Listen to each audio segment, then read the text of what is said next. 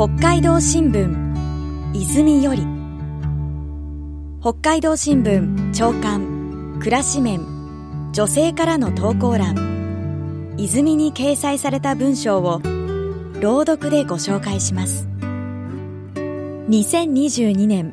11月6日に掲載、十勝管内新得町、遠藤育子58歳、宿泊業。アポイ岳に行こう。アポイ岳に行かない？22年前に誘われた初デートはなぜか登山でした。2年後に結婚、その5年後に息子が生まれました。時は流れ、昨年7月に夫が山登りを始め、8月に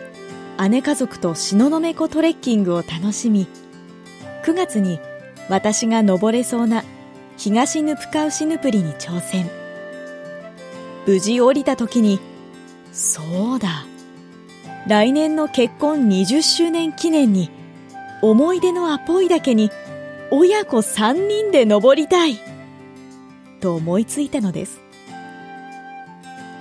言い出しっぺの私は、この登山を目標に、冬はスキー、春から水泳、ウォーキング&ラン、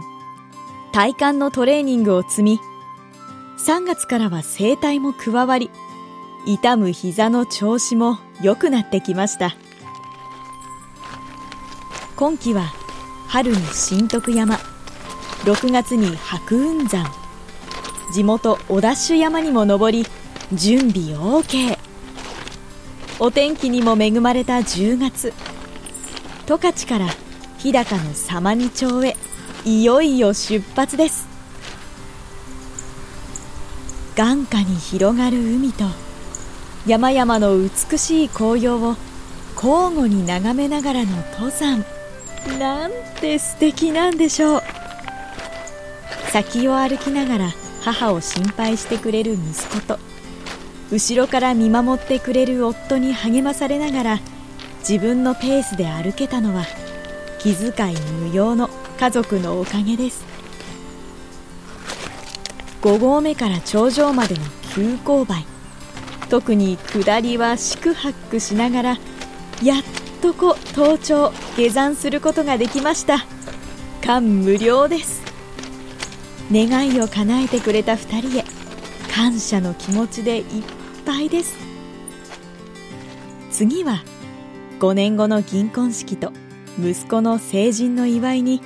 何をしようか考えるのが楽しみです。